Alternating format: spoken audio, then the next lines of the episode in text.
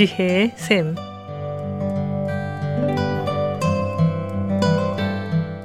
매주 월요일부터 금요일까지 각 분야의 전문가를 모시고 삶에 필요한 말씀을 듣는 지혜의 샘. 오늘은 아주사 퍼시픽 대학교 교수시며 주님의 영광교회 교육부를 담당하시는 이희감 목사님께서 말씀해 주시겠습니다.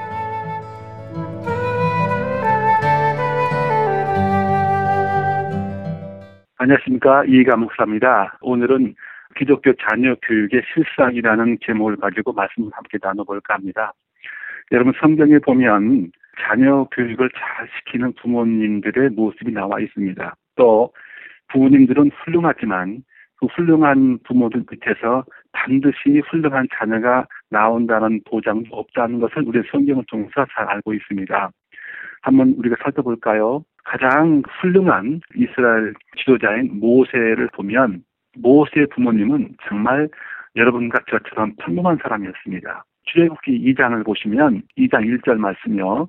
레이 한 사람이 한 남자가 레이 집 한 여자에게 장가들었다 이렇게 나와 있습니다. 그러니까 다시 말하면 평범한 사람이라는 거예요. 평범한 남자 한 명이 평범한 여자 한 명하고 결혼해서 그 아들을 낳았다. 그런데 2장 2절에 이렇게 나와 있습니다. 아들을 낳으니 그가 잘생긴 것을 보고 그 어머니가 이 모세의 참 잘생긴 것을 보았다고 얘기를 했습니다. 잘생긴 거라는 건 뭐냐면 인물이 준수하고 또 잘생겼다는 것 그런 의미보다는 이 아이 속에 하나님 주신 잠재력이 있었다는 것을 봤다는 거죠. 하나님의 형상으로 지음받은 이 아이 속에 고유한 어떤 내적인 가치가 있다는 것을 그 어머니는 본 거예요.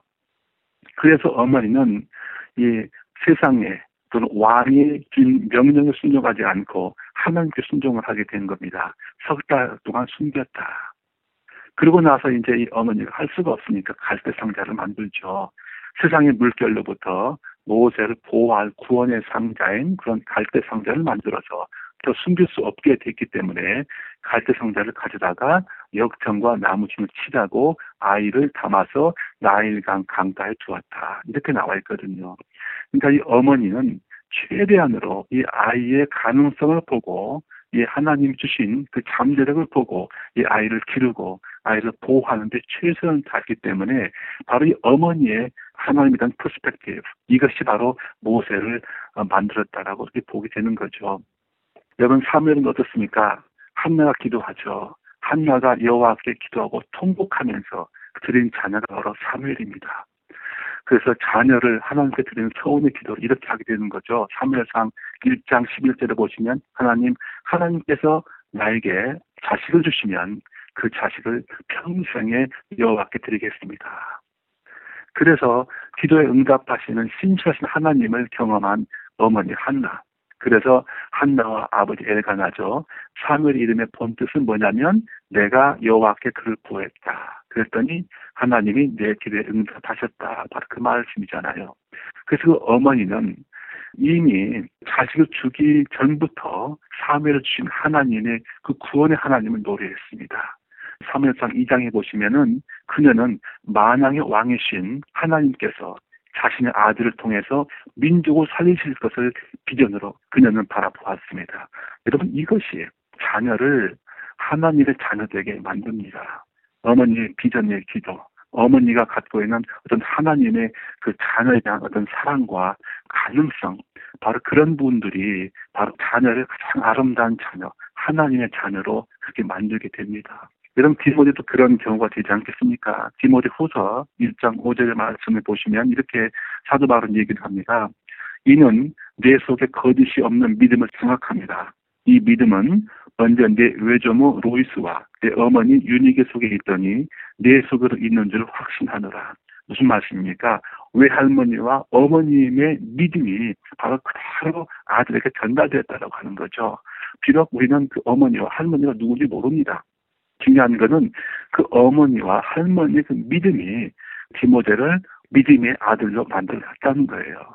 여러분 이걸 보시고 비록 우리가 명예는 없을지라도 큰 감동은 없을지라도 우리에게는 하나님이 주신 믿음이 있습니다.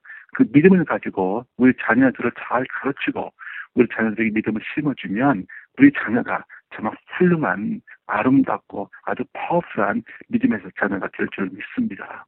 그런데 아까 제가 말씀드린 대로 훌륭한 부모 밑에서 반드시 훌륭한 자녀가 태어난다는 보장이 없습니다. 여러분 유다 왕 중에서 가장 믿음이 있다고 생각하는 히스기야 왕 알고 있지 않습니까? 히스기야가 왕이 되었었지만 자기 아들 문하세는요 가장 폐역한 왕이었거든요. 다시 말해서 아버지는 훌륭한 성군이었는데 아들은 가장 폐역한 왕이 되어버렸다는 거죠. 이 자녀교육이 실패하면 바로 그렇게 됩니다. 여러분 아론은 얼마나 훌륭한 대질상이었습니까? 그런데 그 두 아들들은 얼마나 폐역한 사람이었습니까? 또 여러분 사무엘은 정말 훌륭한 그 당시 이스라엘 지도자였지만 그 아들은 정말 폐역했거든요. 뇌물 받고 잘못 처리하고 그래서 그 이스라엘 민족들이 우리가 왕을 주세요 이렇게 요구하고 있지 않습니까?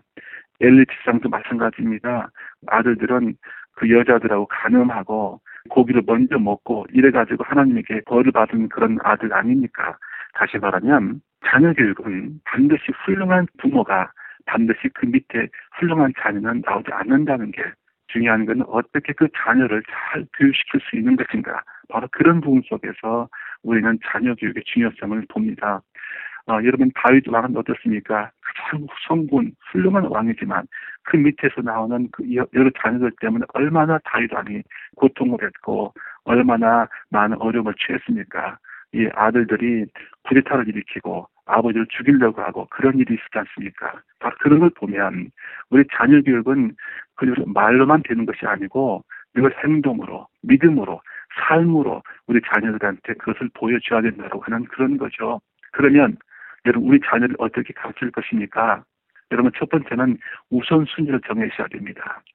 여러분 우리들에게 있어서 가장 첫 번째 책임은 다른 것도 아니고 다른 활동도 아니고 바로 우리 가족입니다. 왜냐하면 하나님께서는 당신의 현재 직업이나 사역을 주시기 전에 배우자와 자녀를 주셨기 때문에 그렇습니다. 그래서 우리는 정말 나의 가장 첫 번째 중요하게 내가 해야 될 일은 뭐냐면 바로 내첫 번째 우선순위는 가족을 돌보는 것, 가족에게 사랑을 베푸는 것, 우리 자녀들과 함께 믿음을 서로 나누는 것, 바로 그런 것들이 가장 첫 번째 우선순위라는 것을 여러분 명심해 주시기를 바랍니다. 두 번째는 언행 일치를 통해서 가르쳐라라는 거예요. 언행 일치.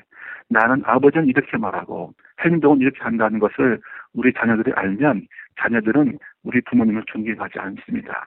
부모님을 존경하지 않는 자녀는 믿음을 절대로 중, 중심적인 가치를 놓고 살지는 않습니다. 우리는 분명히 의식적으로 언행 일치를 통해서 우리는 가르쳐야 됩니다. 또 한 가지는 자녀에 관한 당신의 실패를 자백하면 좋겠습니다. 우리는 아버지지만 부모지만 때로는 실수할 수 있습니다. 그 실수했을 때에 우리 자녀들에게 내가 이래서 참 미안하다, 잘못했다, 실수를 인정하고 고백하는 그런 부모, 그런 부모들을 자녀들이 바라봤을 때 더욱더 그 부모들을 존경하고 부모를 사랑할 줄 믿습니다. 그리고 가장 중요한 것은 서로 사랑하라는 거예요. 사랑은 말로만 사랑하는 것이 아니고 행동을 통해서 우리 자녀의 관계를 통해서 그렇게 사랑을 표현한다는 거죠. 사랑한다고 하면서 정작 우리 자녀가 필요할 때에 부모가 있어주지 못하면 그는 율법적인 사랑이죠. 우리 실질적으로 정말 그 사랑을 표현하면서 사랑 함께 나누면서 그렇게 지내야 됩니다. 사랑은 명사가 아니고 동사거든요. 사랑은 나의 가진 것, 나의 시간, 내가 갖고 있는 resources, 나의 돈, 나의 재산, 나의 가지고 있는 것을 쓰는 것이 바로 사랑입니다. 그 시간을 사용하시고 돈을 사용하시고 내가 갖고 있는 자료를 사용하시고 그렇게 해서 우리 자녀들을 정말 사랑하시는 그런 부모가 되시길 바랍니다. 항상 대화의 통로를 열어놓고 늘 서로 대화하려고 하고 여러분 한 조사에 의하면 하루에 자녀와 부모와의 대화 시간이 3분도 안 된다는 거 아시죠? 우리가 한번 다 생각해 보시기 바랍니다. 집에 와서 내가 어떤 대화를 우리 자녀하고 함께 나누고 있는지 그냥 일상적인 대화 잘 갔다 왔니? 밥 먹었니? 잘 잤니? 뭐 이 정도로밖에는 우리는 하고 있지 않습니까? 그러나 우리가 더 깊숙이 우리가 내려가서 우리 자녀들과 함께 만나서 우리 자녀가 무엇을 좋아하는지, 친구가 누구인지, 가족은 어떻게 하고 있는지, 마음은 현재 어떤 고민을 하고 있는지, 친구가 누구인지, 현재 가장 고민을 하고 있는 것들이 무엇인지, 뭐 이런 것들을 좀 더 서로 나누고 대화하고 그런 시간도 좀 많아졌으면 좋겠습니다. 바로 그런 부분들이 결국 자녀와 부모님들을 가깝게 하고 결국은 이 자녀가 부모님을 존경하고 이 자녀가 부모님이 믿고 있는 하나님을 자기 중심 속에 믿게 되는 것이고 바로 그런 것이 결국 자녀를 성공적으로 그 삶을 인도하는 지침돌이 되는 것입니다. 오늘 하루도 우리 자녀와 함께 더 깊은 사랑의 관계를 나누시면서 우리 자녀들이 그 모든 삶 속에 우리 부모님들 함께 있다고 하는 것을 자각함으로 우리 자녀들이 더욱더 자신감 있게 일생을 사는 그런 귀한 시간을 많이 갖도록 주님의 이름으로 축원드립니다. 감사합니다. 지혜의 샘 지금까지 아주사 퍼스픽 대학교 교수시며 주님의 영광교회 교육부를 담당하시는 이희감 목사님께서 말씀해 주셨습니다. 오늘 들으신 내용은 극동방송 미주지사 인터넷 홈페이지 usk.febc.net usk.febc.net에서 다시 들으실 수가 있습니다. 아름다운 음악과 기쁜 소식을 전하는 극동방송에서 보내드린 지혜의 샘 오늘 순서를 마치겠습니다.